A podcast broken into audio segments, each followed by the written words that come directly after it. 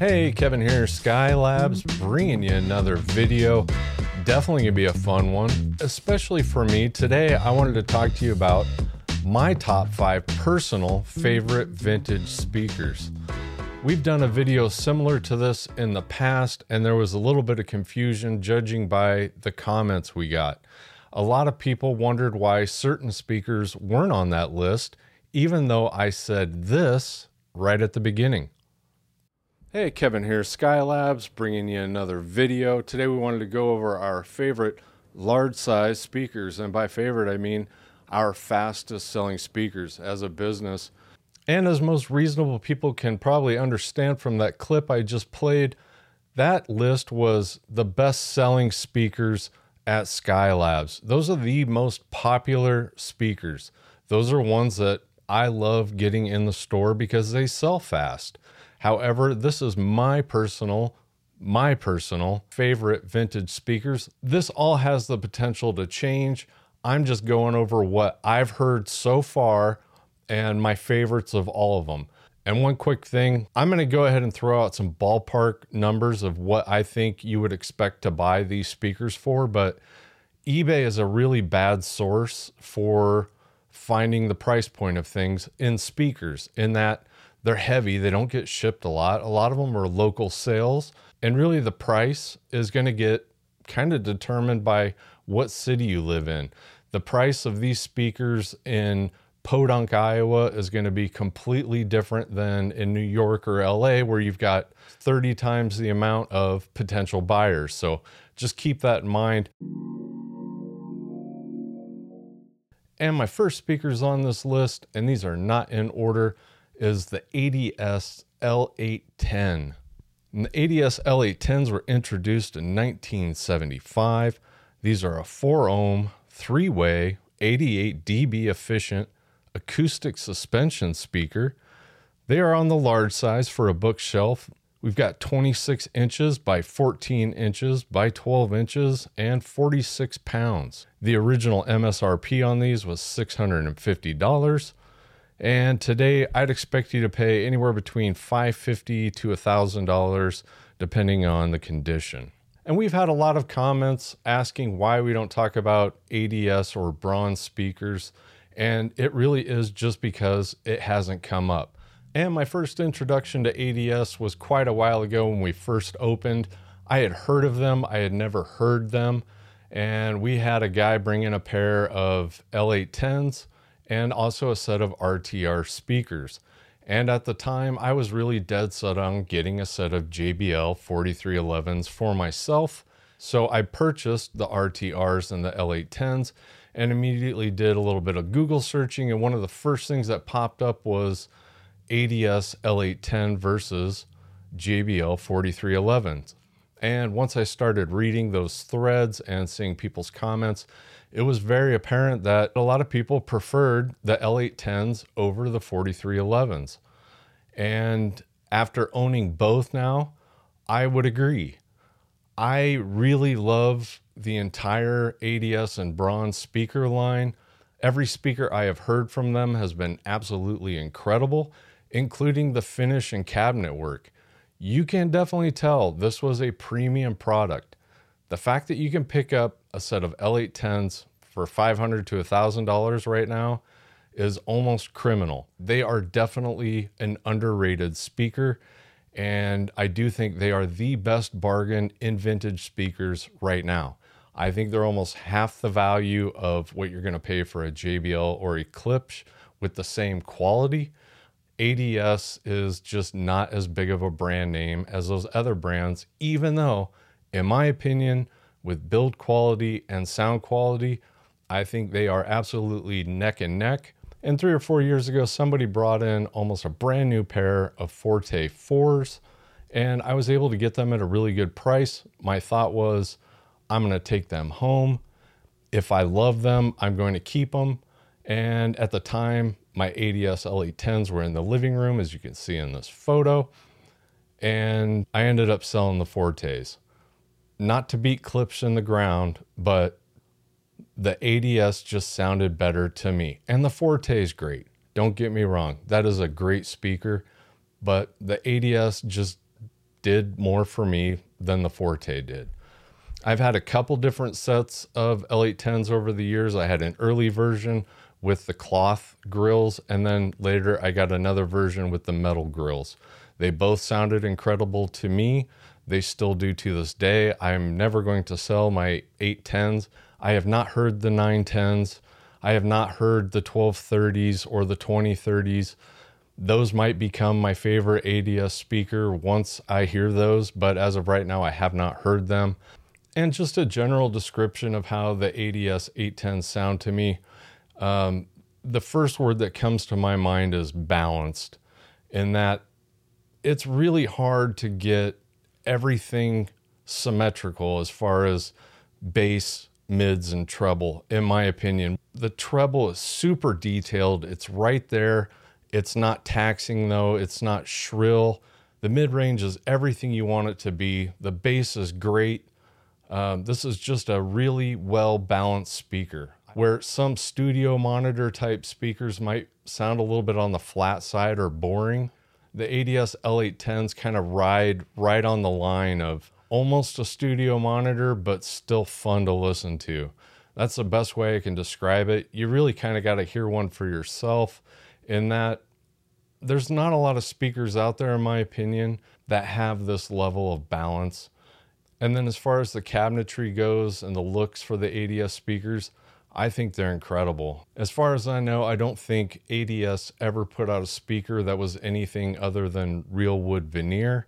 Their finishes always look incredible. I like the looks of the metal grills. This is not a speaker you want to keep the grills off, as the mid range and the tweeter both use a, it's a real tacky, uh, kind of a film on them. And dust and cat hair and anything just sticks right to it and you can't clean them. So it's a good thing they look good with the grills on because this is not a speaker you want to have the grills off on. As far as looks go, as far as sound goes, as far as bang for your buck, if you can find them, you want to grab them.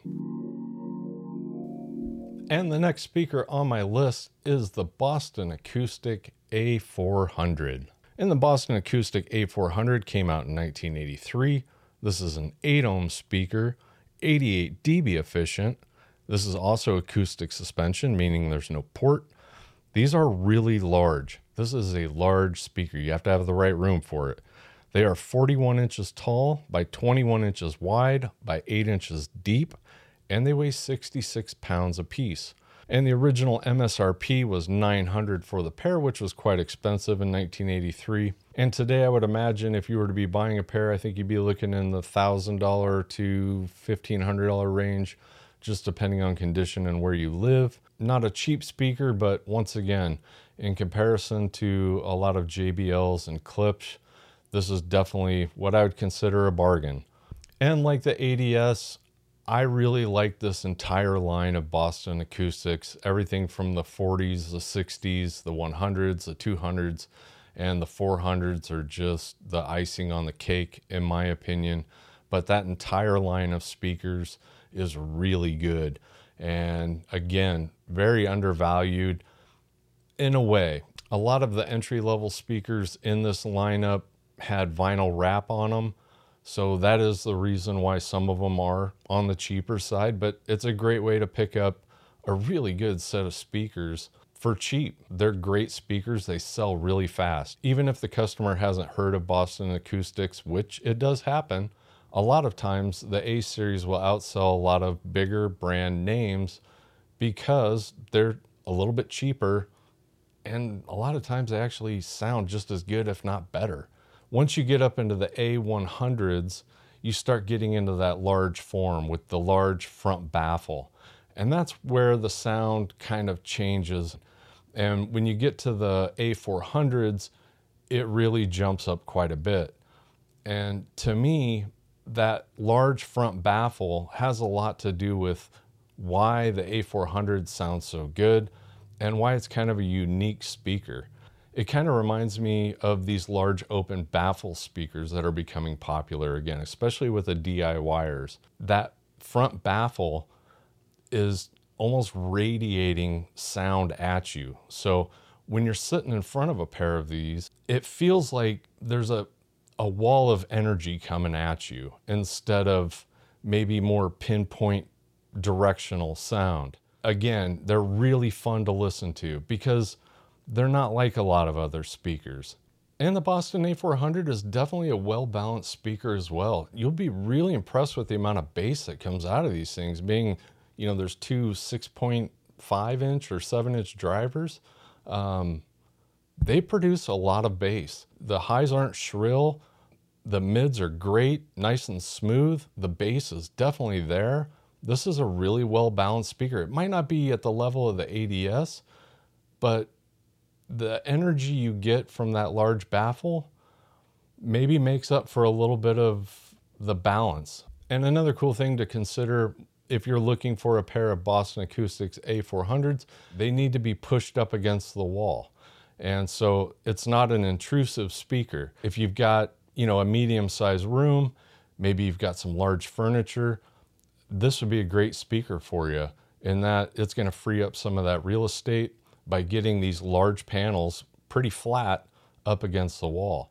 And if you know somebody that's got a pair, definitely go over there and take a listen to them because it's kind of a unique experience in a way.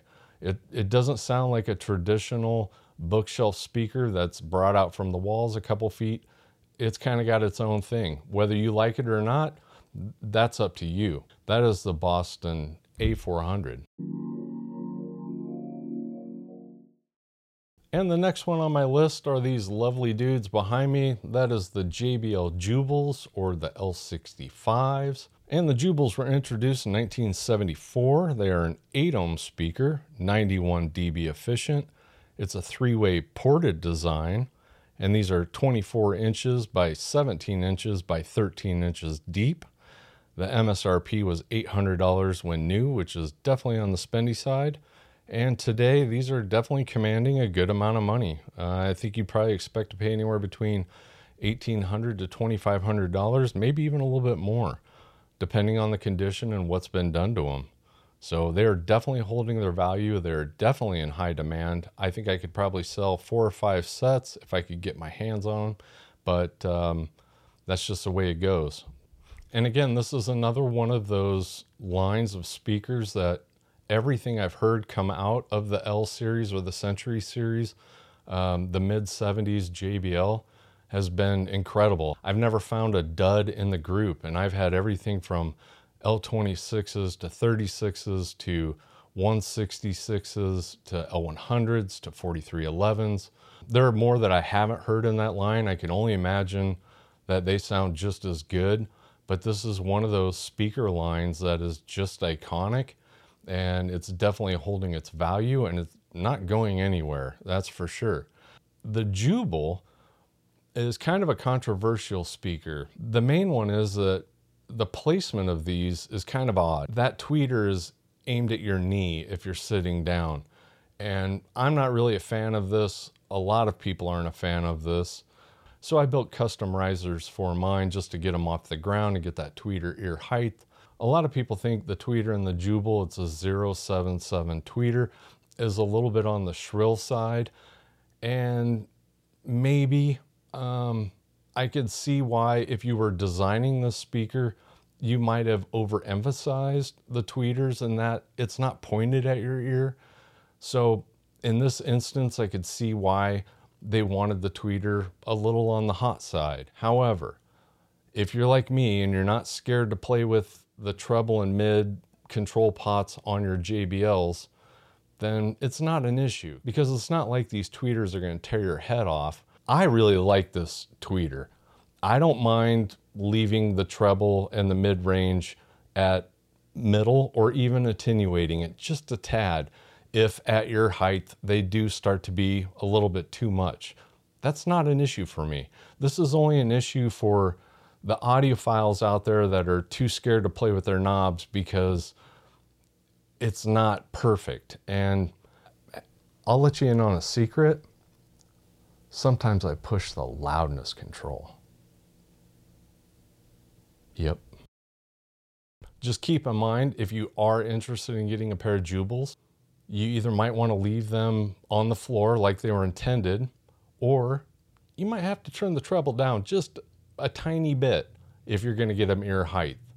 But to me, that tweeter, I love that tweeter. A tweeter is usually what sells me on a set of speakers. It's not the bass because most likely I'm going to put a subwoofer with it anyway. The mid range and the tweeter is what's going to sell it. And I think the detail and the airiness and everything in that tweeter that to me just sounds amazing. And maybe it's because of my age. Maybe it's the fact that everything over 15K is rolled off a little bit. But I don't hear the shrilliness in that tweeter at all. I think it's crystal clear and it is really accurate and it's really precise. This is all personal preference. I think this is an amazing speaker. It's a fun speaker to listen to. There's great bass. The mid range is awesome.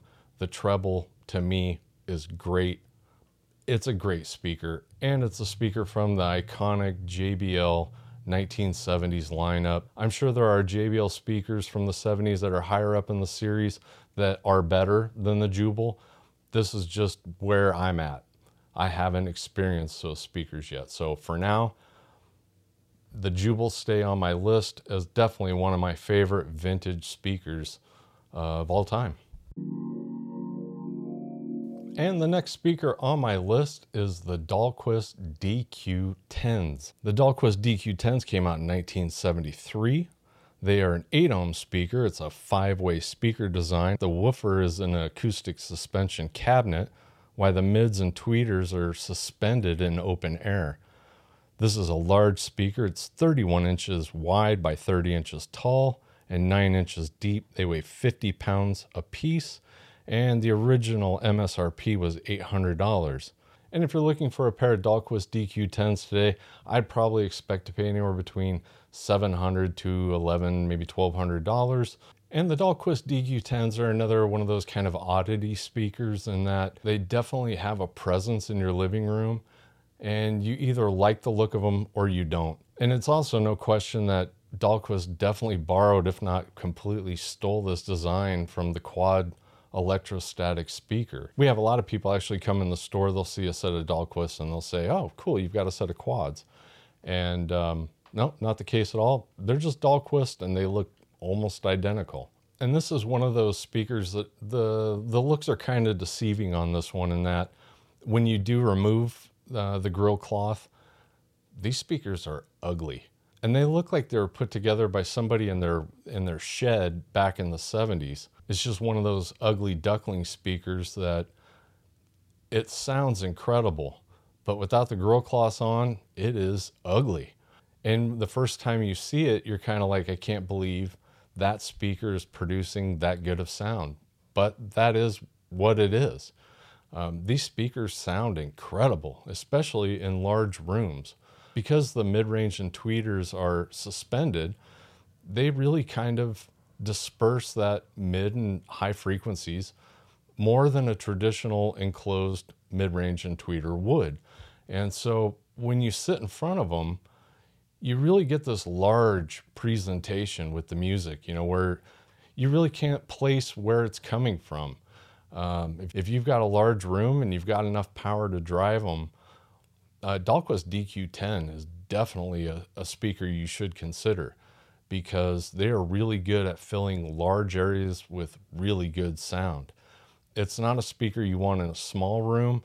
And in that, I think a pair of DQ10s in a smaller room is kind of a waste. And that, you know, it's, it's really going to congest the speaker. It's going to make it almost kind of claustrophobic. These need to breathe, they need to be out in the middle of the open. And I think that's just part of the design. But you know, not every speaker is meant to go in every room. That's why it's so important to pick the speaker for your room. And the Dahlquist DQ10 really is a speaker that sells itself. Uh, most people that come in and buy them have never heard of them. But once you sit in front of these and you get an idea of what they're capable of, a lot of times we'll hear this. We'll hear, hey, can you get me the measurements on these speakers? I want to go home and and see if they'll fit in my room. And we either get a call, you know, an hour or two later saying, you know, damn it, they don't fit, or I'm golden, I'll take them.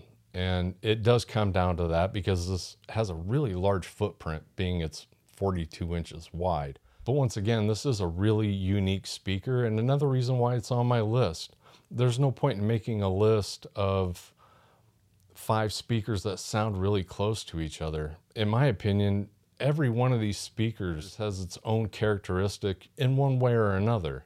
And the Dahlquist DQ10, that sounds like a Dahlquist DQ10. And I haven't heard a lot of speakers that sound like that. Maybe an ESS would be really similar. I really love ESS. They're kind of an honorable mention on this list. I almost put them on this list. But, and the one downside to the Dahlquist DQ10 is that uh, if you are going to put them in a large room, you're definitely going to want a subwoofer. They're just, they're not producing the deepest bass, but um, if you've got a large room, you're wanting a really big sound stage, you definitely check out the Dahlquist DQ10s. And the last speaker on the list, maybe the most iconic speaker on the list, we've got the AR3A. I actually found several conflicting dates on the AR3A and when it came out, but I'm going to go with 1968. I've heard 1967 and 1969, but we'll go with 1968. And these are a 4 ohm speaker, 88 dB efficient. It's a three way acoustic suspension speaker, of course, because it's AR. And these are 25 inches tall by 14 inches wide by 11 inches deep and 46 pounds. And they sold originally for $250 for a pair. And in today's market, depending on where you are, the state of condition, all that kind of thing, I think you should probably expect to pay anywhere between 800 bucks for a working but really bad condition pair, all the way up to two to 2,500 even for a close to mint condition pair, maybe with the boxes. And like the Boston Acoustics and the JBLs and the ADS, I'm really a big fan of this entire line. Acoustic research in the 60s and 70s was one of the pinnacle brands. They made a lot of really big innovative design choices and they were well regarded as maybe one of the best speaker manufacturers of that era. And the AR3A um, is my favorite. I haven't heard the entire line again, but I've had a lot of 2AXs, a lot of 2As, 4X, I even had a pair of uh, sevens, which I should not have sold those, but somebody got me at the right time and I let them go. And I haven't been able to find another pair since. But I have a pair of 3As and they are just as great as everybody says they are. These are not the most exciting speaker in the world. And if you're used to listening to stuff from JBL and Klipsch and especially Cerwin Vega and some of the more exaggerated speakers, the AR3As, they might seem a little bit on the dull side to you. I mean, these were really praised as kind of a studio monitor and that they're really flat response. They're non fatiguing. You can listen to a pair of AR3As all day long. They do really good with tubes. They do really good with music that was made in this era. And I think the AR3A is maybe the ultimate ugly duckling speaker of all time. It is one of my favorite things to do, including the AR2AX and 4X, is to play some music for a customer that's never heard them before and let them kind of soak in the sound and how good they sound and then remove that grill cloth and let them see how ugly that speaker is behind that grill cloth. A lot of the acoustic research speakers were either stapled or glued down. Those grill cloths were not meant to come off. And that's for a reason because once again, you take that grill cloth off and it almost looks like somebody in their tool shed in the mid 60s built these as a kit. Um, but that's the way they came from the factory. They weren't sold thinking the customer was going to remove the grill cloths back then. I also think Acoustic Research did an amazing job with their advertising during this time. You know, they would go out and take a quartet and they would flank them with a set of AR3As and they would have them perform and see if the audience could tell the difference between the speakers and the quartet playing live music. And they claimed that they couldn't, but this is no different than a Pepsi challenge. This speaker just has so much history in it, being that it still holds up today with its sound quality is really amazing. You know, are you going to put these speakers up against a, a, a modern $40,000 set of speakers? No. But for the age of them, they will really impress you. There's something special about the acoustic research speakers from this era, especially if you're listening to music from this era or if you're wanting to get a tube system. It's not that solid state doesn't work well with them, it does, it absolutely does. But for me, I love firing up my Fisher 400, running it into my AR3As, putting on old record. There's something about it. It just, everything fits and it just has synergy. And that's the best way I can describe it. You know, the thing with the AR3A2 is they will tell you this is not a near field listening speaker. When you're up close listening to an AR3A, it doesn't have the best sound stage. You are meant to sit back from them. And that's when the sound stage kind of opens up and they start to really sound like a live performance. So it's another one of those iconic speakers that if you have the chance to sit in front of a pair, you definitely should, as it it really is a unique sounding speaker. And if anything, it's just the ability to say you've heard a pair of AR3As and be able to give an opinion on it. Because um, I I don't think there's a lot of speakers out there that sound like AR3As. And for that, again, that's another reason why they're on this list. Are they better than the JBL Jubals or the Boston A400s or the Dahlquist DQ10s? In my opinion, none of those are better than any of them. They are unique in their own different way. That's why I have most of these speakers, and that I like rotating my speakers around. I like going from a Fisher 400 with an AR3A to a Sansui AU20000 and a pair of JBL Jubals or whatever the speakers is where I think the majority of the color or the majority of the character of your stereo comes from. So I don't want five sets of speakers that all sound the same. I'd rather have five sets of speakers that are really unique. So when I do rotate them out, I feel like I'm maybe listening to a completely different system and hearing music differently than I did on the last set of speakers. Anyway, that's my list. That's my personal favorite vintage speakers. Once again, this list could change at any moment. I could have another speaker walk in that kicks one of these off. I have not heard every single speaker out there, obviously. By no means am I saying that these are the end all be all speakers of all time. They're just the, the best speakers that I've heard um, in doing this for how long I've done this. And there's a lot of other really good speakers out there. And I definitely want to thank you all for sticking around to the end of another video. Definitely appreciate it. If you're looking for a set of speaker stands for your ADS or your JBLs or your ARs, definitely check out skylabsaudio.com. We have tilt stands that are made here in West Des Moines, Iowa and grab yourself a pair. We've gotten a lot of really good feedback that they're enjoying their stance and that they improve the sound of their speakers by decoupling them from the floor. Also, make sure to leave your top five down on the list. Love reading all those comments. Give us your list of your favorite vintage speakers. Thank you for commenting. Thank you for subscribing. And we'll see you in the next video. Thank you.